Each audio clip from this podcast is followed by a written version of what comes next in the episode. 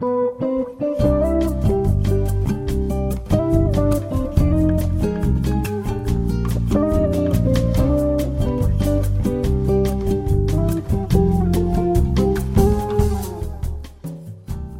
서울 복음 방송 애청자 여러분 안녕하세요. 주안의 하나 3부 진행의 김민석입니다. 지난주부터 잃어버린 영혼의 구원의 시급성을 가지고 직선적인 설교를 전했던 청교도인 리차드 십스의 이야기를 나누고 있습니다. 1577년 영국 서포크즈 토스톡이라는 작은 마을에서 태어난 리차드 십스. 가난한 환경에 자라났기에 초등교육만 마치고 일을 시작하려 했던 그의 공부에 대한 열정을 알고 있는 이웃들은 리차드가 계속해서 공부를 할 수 있도록 학비를 지원하여 주기까지 했지요. 이런 도움을 받아 리차드는 학업을 계속할 수 있었고 훗날 케임브리지 대학에서 장학금을 받으며 공부를 할 만큼 탁월한 실력을 발휘했습니다. 이렇게 공부를 하며 학자가 되기 위해 준비하던 리차드 십스. 그는 25살이 되던 해에 신앙서적 한 권을 읽다가 죄의 문제를 깨닫게 되었고 이것이 계기가 되어 예수님을 구주로 영접하게 됩니다.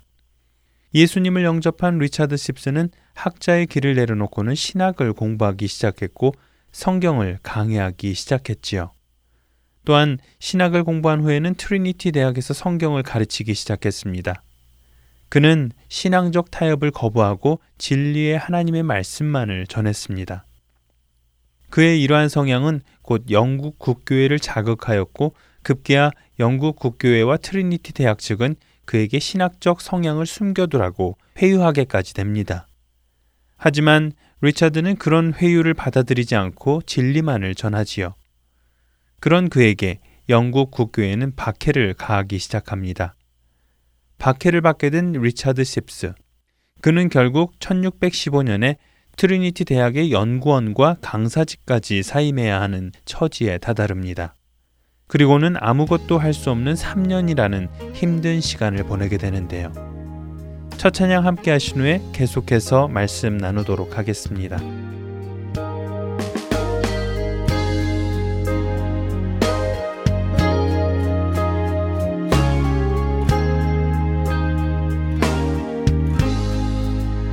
내 영혼이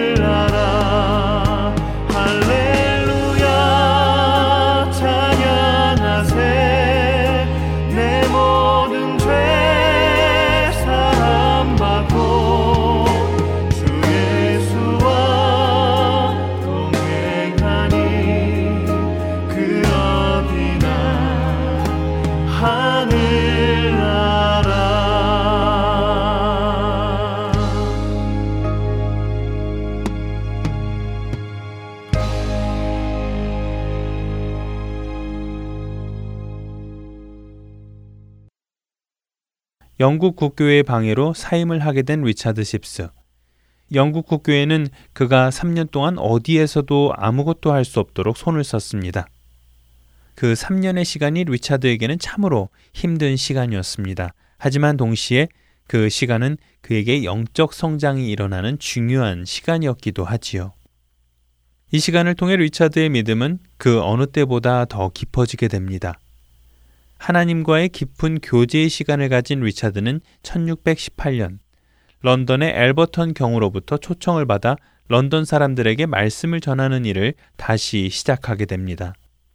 이를 통해 하나님께서는 런던에 수많은 사람들이 자신의 죄를 회개하고 주님 앞으로 나오는 역사를 일으키시지요. 뿐만 아니라 회개한 사람들의 생활에 변화가 일어나기 시작했습니다. 그리스도인답게 하나님의 말씀을 따라 살아가는 사람들이 늘어가는 것이었습니다. 하지만 리차드 십스의 이러한 활동은 다시 국교회에 알려지게 됩니다. 그리고 국교회는 1623년 그가 인도하는 예배에 사람들이 참석하지 못하게 하는 조치를 내립니다. 하지만 영국 국교의 이러한 조치는 말씀을 알고자 하는 영국 국민들의 갈급함을 막을 수는 없었습니다. 사람들은 리차드 십스를 찾아가 말씀을 들었습니다. 이런 즈음에 아일랜드에 있던 트리니티 대학이 리차드를 학장으로 초빙합니다. 영국 국교의 박해 속에서 리차드 십스를 구해주기 위함이었기도 했지요. 하지만 리차드는 아일랜드 트리니티 대학에게 자신은 영국에 남아 영국 국교회로부터의 박해를 계속 받겠다는 의사를 밝힙니다. 그 이유는 현재 자신이 박해받고 있는 영국에서 하나님의 백성들을 찾고 그 가운데 복음의 개혁을 이루는 것이 하나님의 뜻임을 알았기 때문이었죠. 그렇게 결정하고 영국에 남은 리차드 십스. 그는 그 후 영국 케임브리지 대학의 캐더린 홀의 책임자로 와달라는 놀라운 초청을 받게 됩니다. 10년 전 자신이 쫓겨났던 케임브리지 대학에 다시 돌아가게 된 것입니다. 그는 그 초청이 하나님께서 인도하심이라는 것을 확신했습니다. 스스로 그곳에 찾아가는 것이 아니라 하나님 안에서 순종하고 있을 때 하나님께서 그 자리로 다시 보내심을 알고 있었지요. 당시 케임브리지에는 프레스턴이라는 유명한 청교도 개혁자가 있었습니다. 십스는 그와 함께 청교도 사상을 확산하게 되었고 따라서 케임브리지는 점점 청교도 운동의 중심지로 변모하여 가게 됩니다. 그리고 그는 청교도인들과 함께 1626년 말씀만이 영국을 개혁할 수 있다고 믿고 설교 운동을 펴나가기 시작합니다.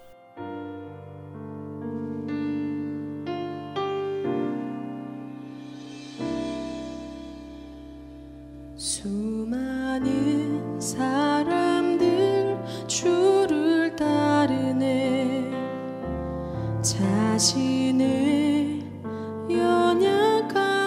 가지고 수많은 눈물의 시간 속에서 믿음으로 주를 보내. 수많은 사람들. 수많은 사람들 주를 따르네. 자신의 연약함 가지고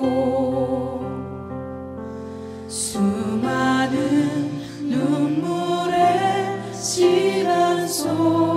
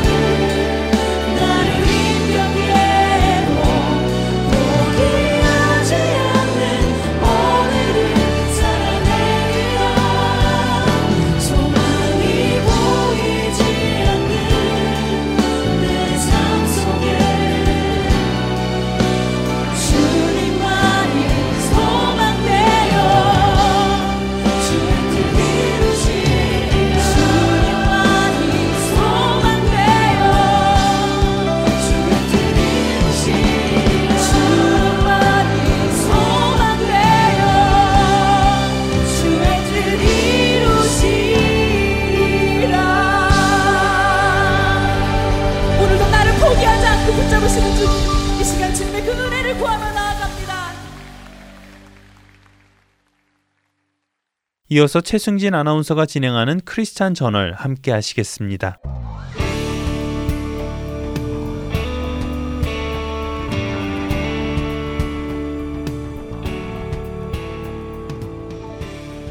여러분 안녕하십니까? 크리스찬 저널 최승진입니다. 크리스찬 저널 이 시간은 세계의 기독교계의 소식과 우리 기독교인들이 알아야 할 소식들을 한 주간 모아 전해드리며 우리 크리스천들이 어떤 관점으로 이런 사건들을 보아야 할지 함께 생각해 보는 시간입니다. 먼저 뉴스를 전해드리겠습니다. 케냐 정부가 미국 유명 만화 채널에서 방영 중인 6개 프로그램이 동성애를 미화하여 아이들의 도덕적 판단을 흐리게 한다는 이유로 방영을 금지시켰다는 소식입니다. 미국 크리스천 포스트에 따르면 케냐 영화 등급 분류위원회는 미국 유명 만화 6개를 가족 정서에 해가 된다는 이유로 금지했다는 것입니다. 위원회는 금지 처분한 프로그램이 동성애와 관련된 행동을 정상이고 매력적인 것으로 묘사할 뿐 아니라 미화하고 있다고 지적하며 아동이 주 시청 대상인 이런 프로그램은 가정이란 제도에 대한 도덕적 판단을 흐리게 할 소지가 있다며 금지 처분의 이유를 밝혔습니다. 실제로 해당 프로그램에는 동성애 남성 커플이 키스하는 장면과 결혼한 동성애자 커플이 등장합니다. 기독교 국가인 케냐는 동성 간의 성관계를 실형에 처할 수 있는 범죄로 분류할 만큼 동성애에 관해 보수적인 입장을 고수하고 있습니다. 다음 뉴스입니다. 유럽 인권재판소가 러시아의 게이 선전 금지법이 평등의 원칙에 어긋난다는 판결을 내렸다는 소식입니다. 러시아는 게이 선전 금지법으로 동성애를 전하는 모든 표현을 금지하고 있습니다. 이런 러시아에 대해 유럽 인권재판소가 2013년 러시아가 발효한 법은 민주주의 사회가 지향하는 가치에 반하는 동성애에 관한 수치심과 편견을 조장한다고 기술하며 러시아 정부의 표현의 자유 권리를 침해당한 3명의 러시아 동성애 권리 옹호자에게 보상금을 지급하라고 명령했습니다. 하지만 러시아 법무부는 게이 선정금지법은 아동의 건강과 정서를 보호하려는 목적으로 발효됐다고 밝혔습니다. 마지막 뉴스입니다. 프란체스코 교황이 인간이 없이는 하나님이 결코 하나님이 될 수 없다고 발언해 교계에 논란이 일고 있습니다. 프란체스코 교황은 최근 하나님의 잡이 우리의 희망의 원천이라는 제목의 메시지를 전하면서 이 같은 발언을 했다고 미국 크리스천 포스트가 얼마 전 보도했습니다. 바티칸 교황청 언론 담당국에서 배포한 자리에 따르면 프란체스코 교황은 하나님은 인간 없이는 결코 하나님이 될 수 없다. 우리 없이는 존재할 수 없다고 한 것은 그분 자신이다. 이것은 놀라운 신비다라고 밝혔습니다. 교황의 이런 발언에 관련하여 신학자들은 이 발언은 하나님은 피조물에 완벽해지신다. 피조물과 함께 성장하신다고 주장하는 모더니스트들의 과정신학을 지지하는 것으로 여겨질 수 있다고 평가하기도 하고 하나님은 예수 그리스도의 성육신으로 말미암아 인간과 영원히 교제 가운데 거하시게 된 것은 사실이지만 그래도 인간이 실제로 반드시 있어야 할 필요는 없다며 교황의 발언에 이의를 제기했습니다. 뉴스를 마칩니다.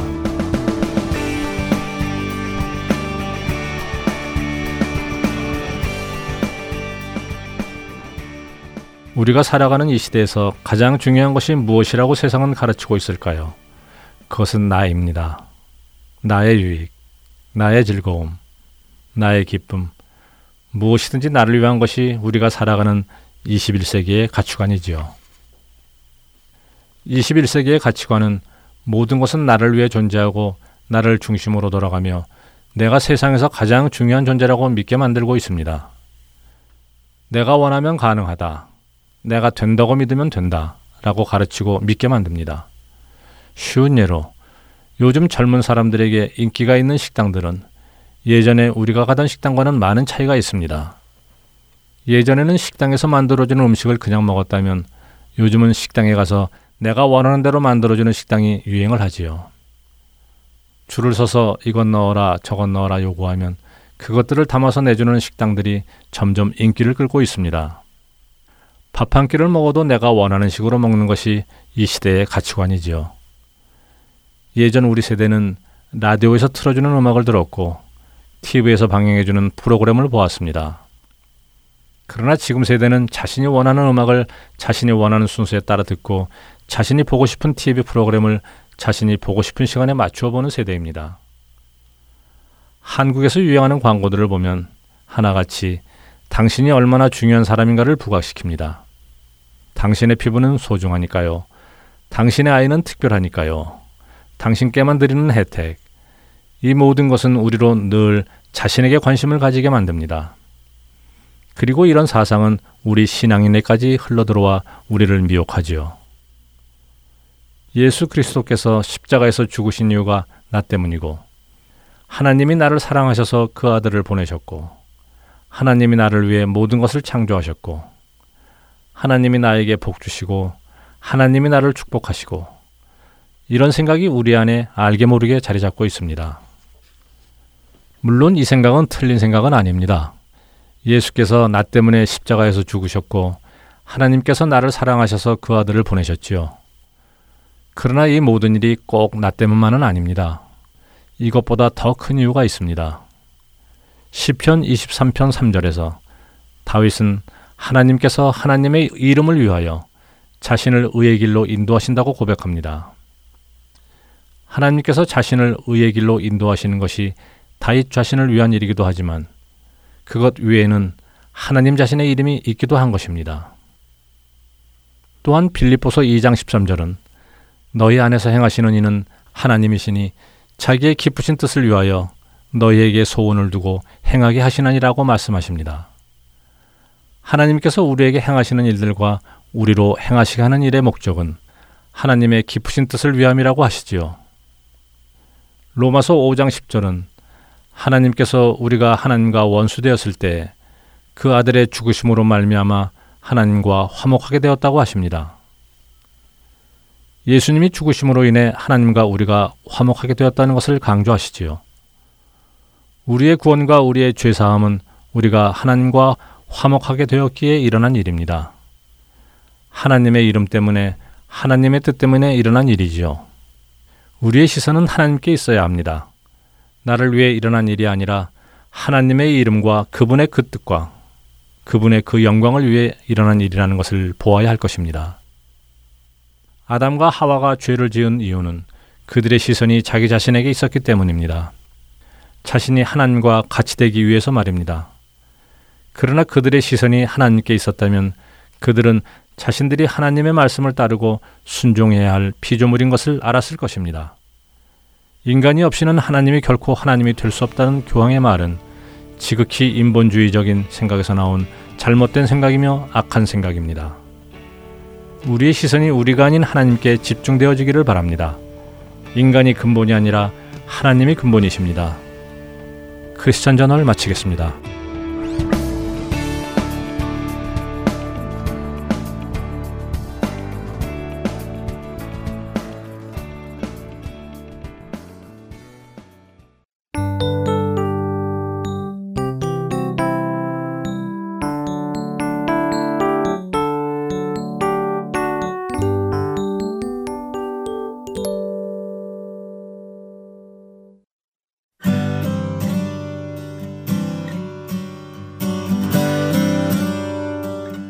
이디오피아 내시에게 복음을 전하기 위해 빌립 집사를 광야로 보내신 하나님의 구원 사역.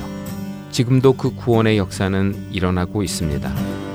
믿지 않는 자에게 복음을, 믿는 자들에게 영적 성장을 도와주는 하트앤소울 복음 선교에 동참하지 않으시겠습니까? 하트앤소울 복음 방송 선교회에서는 후원으로 동참하실 동역자를 찾습니다. 여러분들의 후원이 바로 영혼을 살리고 세우는 그 사역에 사용됩니다. 후원자 문의는 본 방송사 사무실 전화번호 602-866-8999 또는 이메일 주소 heartandsoul.org at gmail.com으로 연락해 주시기 바랍니다.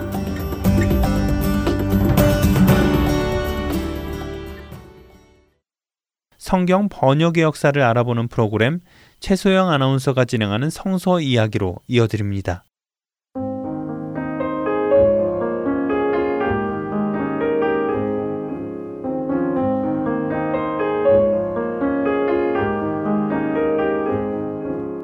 애청자 여러분 안녕하세요. 성경의 보존과 번역의 역사를 알아가는 시간 성서 이야기 진행의 최소영입니다. 오늘은 그 두 번째 시간으로 성경의 기록 연대와 처음 성경이 쓰여진 언어에 대해 살펴보고자 합니다. 성경의 영어 단어 바이블은 책들이라는 뜻의 헬라어 타 비블리아에서 유래한 것인데요.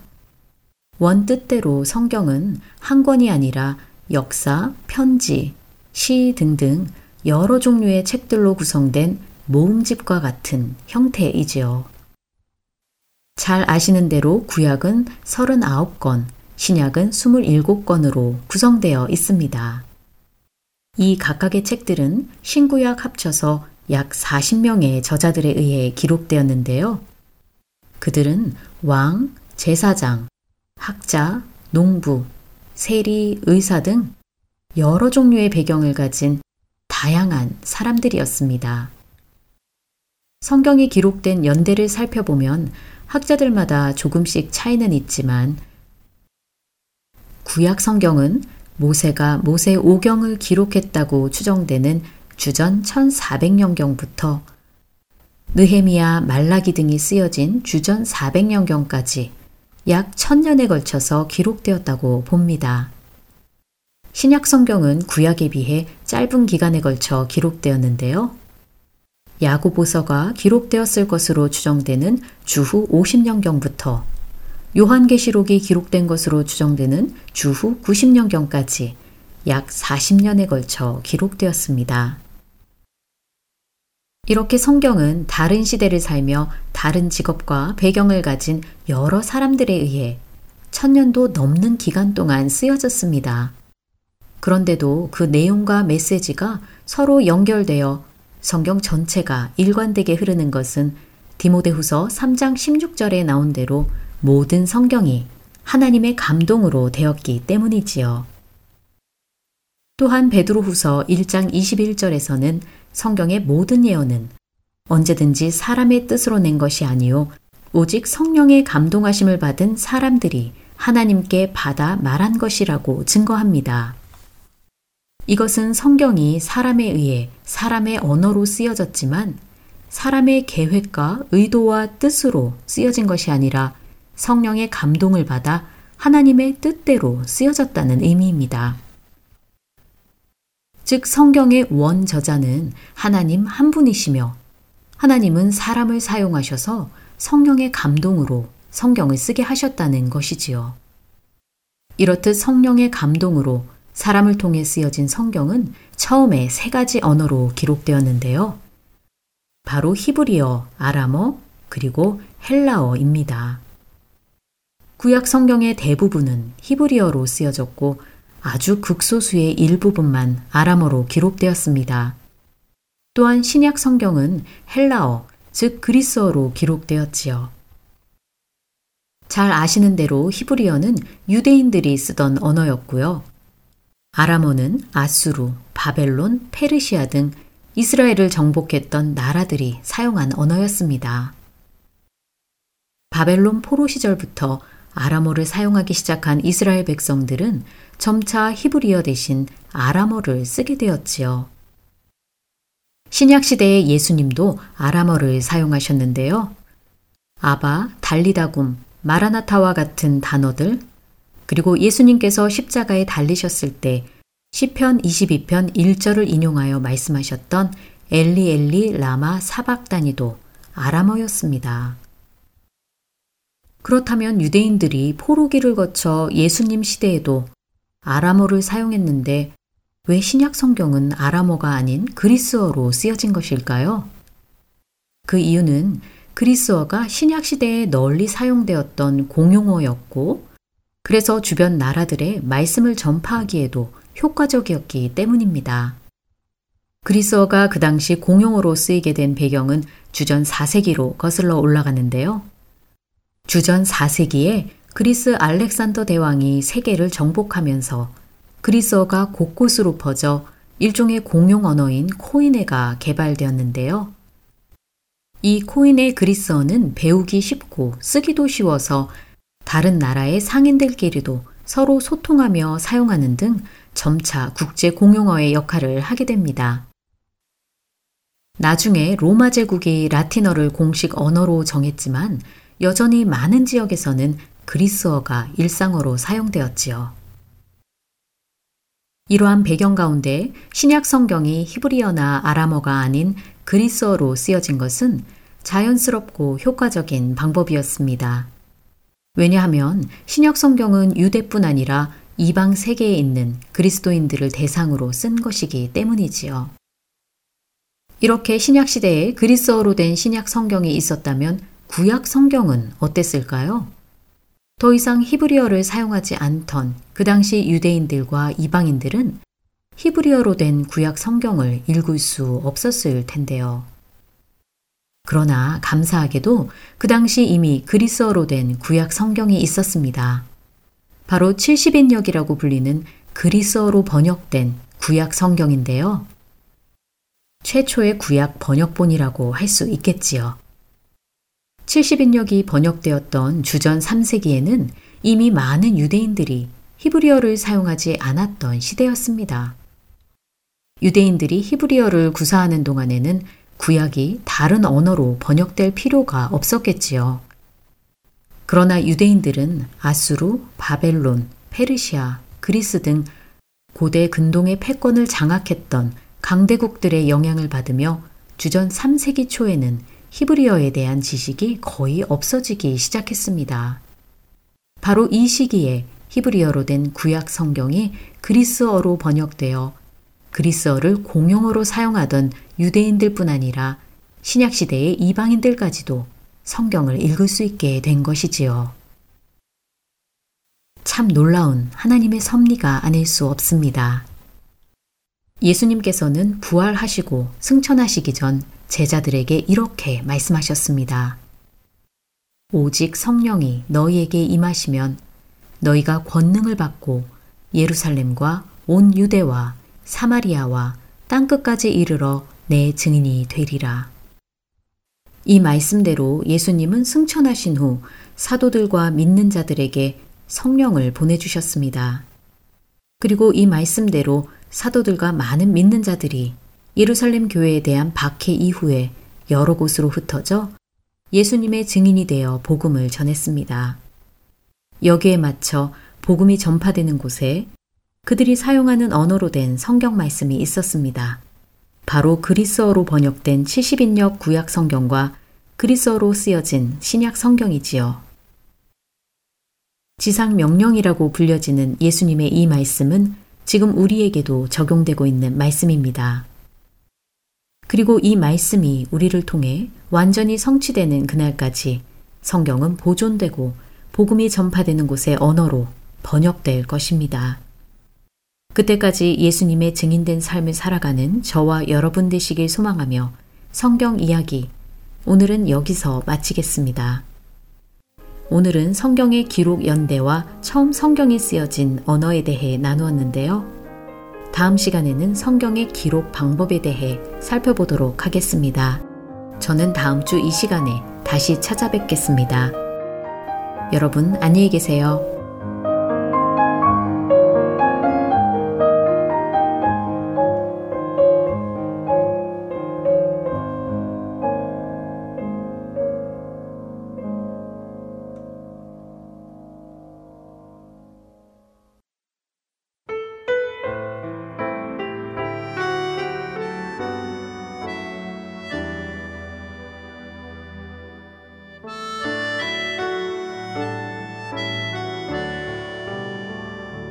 Tell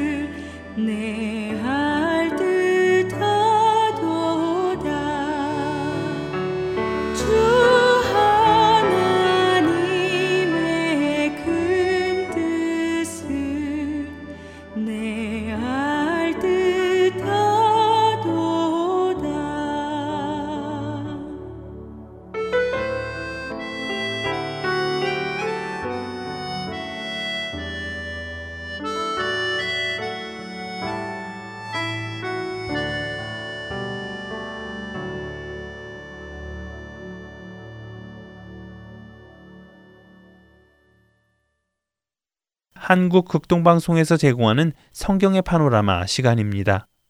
오늘은 베드로 전서에 대해 나누어 주십니다.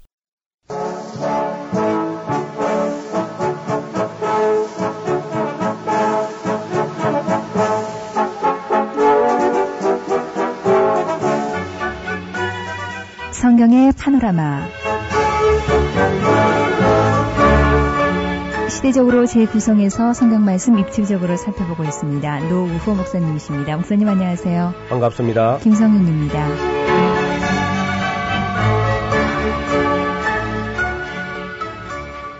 예수님의 열두 제자 중 아주 대표적인 베드로, 베드로 전서 오늘 살펴보죠. 베드로는 그래도 교회에서 일반적으로 많이 알고 있는 인물이죠. 신약 성경에 나오는 인물 중에 가장 걸출한 인물이 있다면 아마도 베드로와 바울, 요한 이런 분들을 아마 들게 될 겁니다. 베드로 전서는 아마도 AD 60년부터 한 65년, 66년 그런 어간에 기록된 책으로 보입니다. 그때는 네로 황제의 기독교 박해가 시작될 때 베드로는 이러한 박해를 인해서 결국 잠깐 우리는 시험과 시련을 겪게 될 것을 말하고 있습니다. 교회 역사는 아직 40년도 채 되지 않은 것 같습니다. 오순절로부터 교회 역사를 만약에 시작한다고 하면은 아주 짧은 기간이 있기 때문에 한 개인에게도 시험과 시련이 있고요. 또 한 개개 교회에도 시험과 시련이 있는가 하면은 기독교 전체 역사에도 역시 그 시련기가 있었습니다. 네. 그 시험과 시련기를 잘 넘기지 못하면은 굳게 서지 못하죠. 그래서 아마 기독교 역사에 10대 박해가 있는데 이 다음 시간에 우리가 이제 요한 계시록 공부할 때에 그때 10대 박해를 좀 살펴보기로 하고요. 우선은 지금 제일 먼저 있었던 이 박해가 바로 네로 황제 당시의 박해. 이 박해가 이제 시작될 때에 베드로는 그 여러 곳에 흩어져 있는 그리스도인들에게 편지로서 그 시험과 시련을 잘 이길 수 있도록 격려와 위로와 그리고 소망을 가지고 굳게 설 것을 그렇게 이제 권면하는 그런 말씀으로 기록이 되어 있습니다. 이 수신자라고 하는 것은 다시 말해 이 편지가 어느 곳에 보내졌냐 하면은 어느 한 교회에 보내진 것이 아니고 지금의 터키 지방 그 전체를 커버하는 그런 내용으로 담고 있습니다. 맨 먼저 이제 폰투스, 우리 성경 본도라고 하는데 본도, 갈라디아, 가파도기아, 아시아, 비두니아 뭐 그러면 막 거의 터키 일대 전체를 통틀어서 말한 것과 같습니다. 네. 그런 등지에 흩어져 있는 나그네들, 즉 그리스도인들을 베드로는 그저 나그네라고 말하기를 좋아합니다. 왜냐하면 나그네라고 하는 사람들은 이 땅을 자기 고향으로 생각하지 않고 잠시 머물러 가는 곳으로 생각하는 거죠. 네. 그이 땅은 정말 우리의 영원한 본향은 아닙니다. 우리가 영원히 여기 살 것도 아니고 정말 잠시 머물다 가는 그런 땅으로 생각하는 거죠. 그런데 그러한 땅에서 시련과 환란과 이런 고난의 날들이 지금 다가오고 있을 때 베드로는 성도들에게 몇 가지를 가지고 이제 권면하려고 하는데 그것은 우리가 가지는 믿음으로 참 믿음에 기초한 소망이 있기 때문에 이 소망을 가지고 시련을 이겨나가라 하는 그런 근면의 말씀으로 봅니다. 그래서 시험과 시련과 환란이라는 것은 또 핍박이라는 것은 잠깐 있는 것이다 하는 것이죠. 그래서 잠깐 이러한 그 시련 때문에 우리가 고난을 당했지만은 오히려 더 기뻐할 수 있다. 왜냐하면은 이거 한 번을 넘겼다는 것은 그 시련을 겪을 때는 힘들지만요. 네. 그걸 겪어 넘어가고 나면은 야 참 잘 넘겼다. 우리가 하나를 통과했다. 한 관문을 우리가 넘어섰다. 그런 기쁨을 또 느낄 수 있는 것이죠. 그렇죠. 우리가 그 큰 흐름을 다시 좀 살펴보면은요.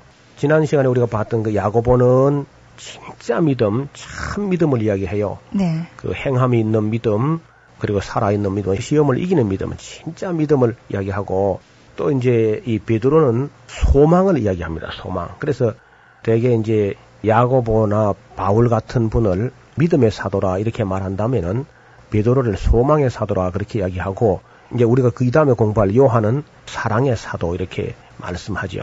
그러니까 이 믿음의 우리 신앙생활 전체의 요소 중에 믿음과 소망과 사랑 이 세 가지는 항상 있어야 하지 않습니까? 믿음은 뭐 굉장히 중요하죠. 믿음이 없으면 아무것도 안 되니까. 네. 그러니까 믿음은 참 중요하지만은 이제 믿음으로 끝나면 안 되거든요. 그래서 믿음은 또 소망으로 이어지게 되고 그리고 소망을 다시 가진 사람들은 이 땅에서 사랑을 연습하면서 사랑을 실천하면서 사랑의 복음을 전하면서 그렇게 가야 되겠습니다. 그래서 큰 흐름을 볼 때 바울이라든지 우리가 히브리스를 봐왔지 않습니까? 네. 바울과 야고보 이런 분들은 아주 믿음을 강조합니다. 믿음으로 누구는 이렇게 했고 믿음으로 누구는 이렇게 했고 그리고 참 믿음은 이런 것이다. 이런 건 이제 야고보가 이야기를 했는데 네. 베드로는 역시 소망을 강조하거든요. 음. 그래서 이 소망은 세상 사람들이 말하는 희망하고는 좀 다릅니다.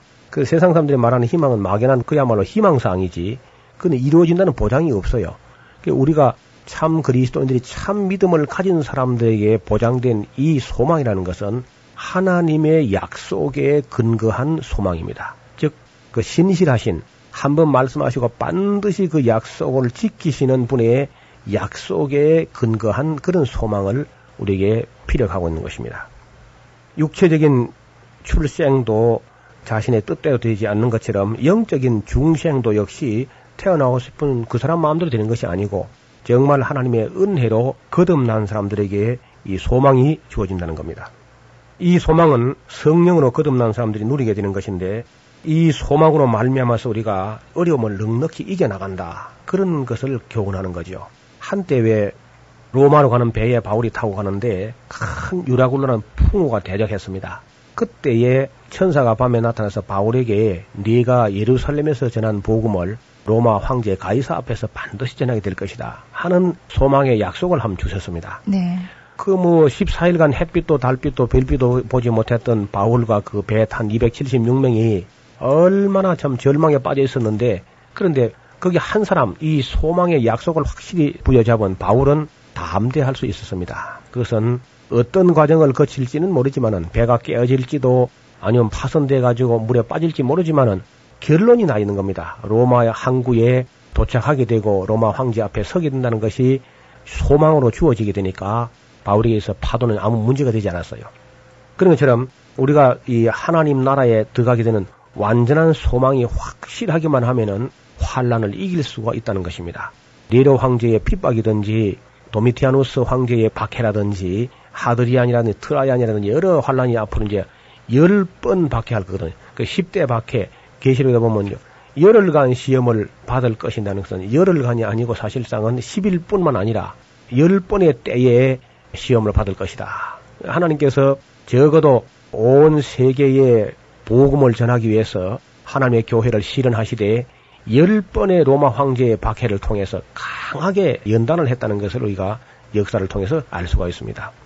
어떤 사람에게는 그저 한두 번 시험해서 시험이 끝나는가 하면은 네. 어떤 사람에게는 여러 번 시험을 거치는데 이것이 전혀 사람마다 다르다는 겁니다. 사람마다 시험 문제가 똑같으면은 예를 들어서 뭐 운전 면허증 시험 친데 보면 시험 종류가 네 가지 된다 그래요. 예. 그래서 이제 줄을 바꾸어서 앉히고 뭐 하는데 네 가지만 있으면 얼마나 좋겠습니까? 우리 그리스도인들이 하나님 앞에 치르는 시험은 네 가지가 아니고 400가지도 넘을 거예요. 음. 사람마다 다 다르니까요. 그래서 그런 어려움들이 그 사람 믿음의 분량에 따라서 사명의 경중에 따라서 그 시험과 시련이 다르기 때문에 어떠한 어려움도 이길 수 있는 것은 하나님께서 우리에게 약속하신 그 소망을 붙잡는 그 약속을 붙잡는 소망으로만 이겨낼 수 있는 줄로 압니다. 그래서 이 소망은 모든 중생한 사람들 가운데 주어진 특권이기도 합니다. 하나님께서 이런 소망을 주실 때 영생의 선물과 함께 주셨다는 겁니다. 영원한 생명 가운데 이루어질 그 소망의 세계를 우리에게 주셨기 때문에 순교까지도 할 수 있는 것이죠. 그리고 이 소망은 썩지 않는 소망이고 더럽지 않은 소망이고 쇠하지 않는 소망이다. 그렇게 이야기하고 살아있는 소망이라고 베드로는 피력합니다. 그래서 아무것도 두려워하지 말아라. 모든 염려를 다 하나님께 맡기면서 오직 이 소망을 가지고 선한 싸움을 싸워 나갈 것을 이야기합니다. 그리고 이 소망은 우리를 위하여 하늘에 간직한 것이라고 그는 말하고 있습니다.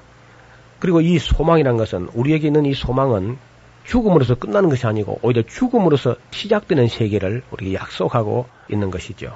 그래서 이러한 소망을 가진 사람은 영혼의 닷 같아서 물결이 막 이게 출렁거릴 때 닻이 주어져 있으면 배가 물결에 어디로 떠내려갈지 모르지 않습니까? 네. 근데 닻을 탁 내려고 나면은 풍랑이 와도 배는 제자리에 끄덕없이 파도를 싸워서 이겨나가는 걸 볼 수 있습니다. 마찬가지로 베드로는 이 소망이야말로 하나님의 약속의 줄이라는 그 약속이라는 속자가 우리가 묶어진단 말이죠. 약속.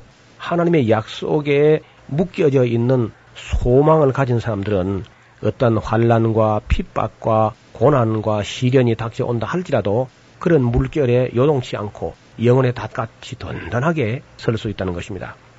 찬송가에도 보면 이 몸의 소망 무언가 우리 주 예수뿐이다. 그 굳건한 반석 위에 그 위에 내가 서겠다. 그런 노래가 있습니다. 마찬가지로 우리가 믿음을 가진 사람들이 이리저리 세상 물결에 요동하지 말고 든든히 서 있기 위해서는 하나님께서 우리에게 약속하신 그 약속이 무엇인지를 밝히 알므로써 그 약속에 근거한 그런 소망을 가질 때 우리 세상을 이기고 핍박도 이기고 또 고난과 환란과 이 모든 박해를 이겨 나갈 수 있다고 믿습니다. 네. 아마 앞으로 우리가 살아가고 있는 이 시대의 마지막 때쯤 되면은 대환란의 때가 도래합니다. 이 다음 이제 우리가 요한계시록을 읽어갈 때에 무슨 환란이 구체적으로 어떻게 이 세상에 임할 것인가 하는 것을 살펴볼 텐데 그럴 때 그 세상의 핍박과 박해를 이길 힘이 어디서 나오겠습니까? 그것은 다른 데서는 나올 수가 없고요. 꼭 하나님께서 우리에게 약속하신 그 소망의 세계를 바라보는 그 소망 때문에 우리가 넉넉히 세상을 이기기도 하고요. 또 스테반 같은 경우에 하나님의 나라를 바라보고 예수께서 하나님 우편에 서신 것을 바라보는 그 소망 때문에 그가 넉넉히 돌에 맞으면서도 믿음을 지킬 수가 있었습니다. 사도 바울이 선한 싸움을 다 싸우고 믿음을 지키고 달려갈 길 다 달리고 순교까지 할 수 있었던 것은 그가 자기를 위해서 예비된 그 생명의 면류관을 의의 면류관을 바라보았기 때문에 그는 그 어려움도 이길 수가 있었습니다. 그래서 우리 모두도 이 세상을 이길 힘은 하나님의 약속에 근거한 소망을 든든히 할 때 세상을 이기게 될 줄로 믿습니다. 감사합니다. 성경의 파노라마 지금까지 노우호 목사님이셨습니다. 목사님 고맙습니다. 감사합니다. 김성민이었습니다.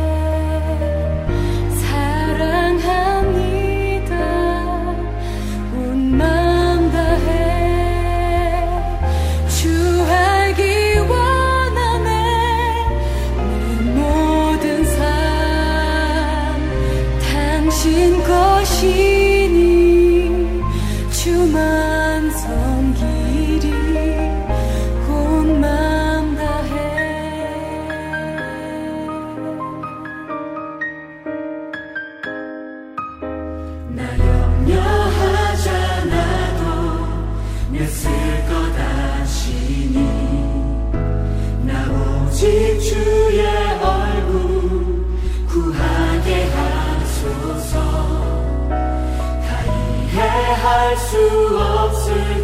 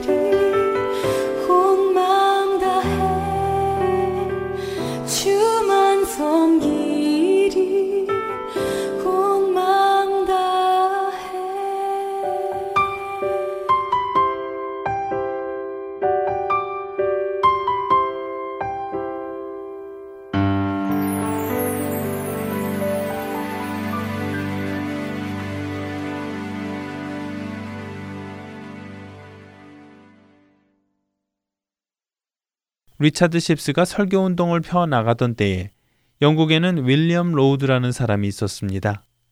그는 예배 형식을 강조하며 교회 안에 계급 구조를 만들어 나갔고 영국 국교회는 이런 윌리엄 로우드의 방식을 후원해 주고 있었습니다. 말씀의 중요성을 강조하던 리차드 십스와 예배의 중요성을 강조하던 윌리엄 로우드는 대립할 수밖에 없었습니다. 리차드 십스를 비롯한 케임브리지의 청교도인들은 윌리엄 로드의 주장에 항거하였고 그가 주장하는 계급 구조적인 교회 정치 사상을 비판하며 자율과 평등을 기초로 하는 초대교회 정치의 회복을 주장하지요.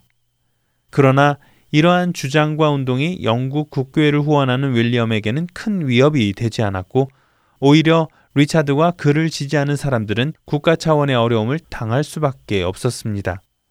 결국 윌리엄 로드는 리차드 십스를 고등 종교 법원에까지 소환하며 박해를 가하였고 리차드 십스는 이로 인해 케임브리지에서 떠나게 됩니다. 케임브리지를 떠난 리차드는 말씀을 더 깊이 묵상하기 시작했습니다. 그리고는 자신이 묵상 가운데 깨달은 진리들을 글로 쓰기 시작했지요. 그렇게 6년간을 은둔하며 글을 쓰던 동안 영국 국교회 안에는 많은 변화가 있게 됩니다. 변화된 영국 국교회는 리차드 십스를 캠브리지 교구 목사로까지 임명하게 되지요. 다시 복음을 전할 수 있게 된 리차드 십스는 성도들이 말씀 중심의 삶의 가치관을 갖도록 노력을 기울였고 또 설교 운동을 전개함으로써 교회 개혁 운동을 시작합니다. 그리고 캠브리지 지역은 청교도가 크게 성장한 지역이라고 할 만큼 많은 사람들이 말씀 앞으로 나아오는 역사가 일어납니다. 케임브리지 지역 부흥에 리차드 십스가 큰 역할을 감당한 것입니다. 그러던 그는 1635년 6월 사망의 음침한 골짜기라는 제목의 설교를 하고는 병석에 눕게 되는데요. 그는 죽음 앞에서도 죽음의 공포나 죽음 후에 어떤 일이 있을지에 대한 두려움이 전혀 없이 육신의 부활과 함께 명예의 부활도 있을 것임을 확신하였고 7월 5일 가족들에게 경건하게 하나님 중심으로 생활하라는 유언과 함께 쉬운 일곱 살의 젊은 나이로 하늘나라로 가게 됩니다. 우리의 믿음도 리차드 십스처럼 예수 그리스도의 복음의 진리로 인해 세상의 어떠한 위협에도 굴하지 않고 그 진리를 굳건히 지켜나갈 수 있는 저와 여러분이 되기를 소원합니다. 구성과 진행의 김민석이었습니다. 여러분 안녕히 계세요.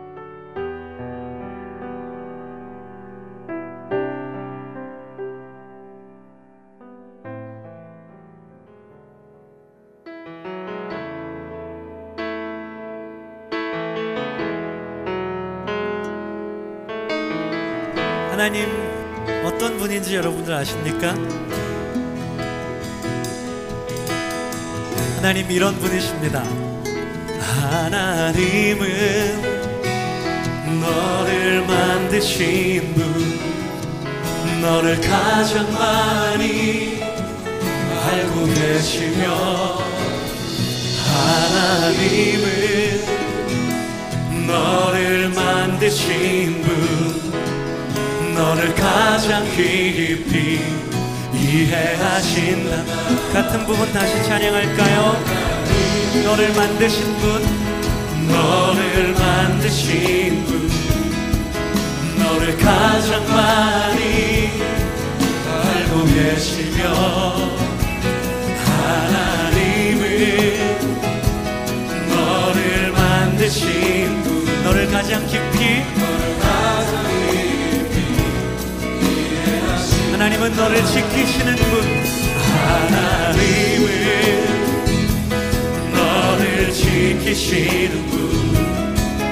너를 절대 포기 하지 않으며 하나님은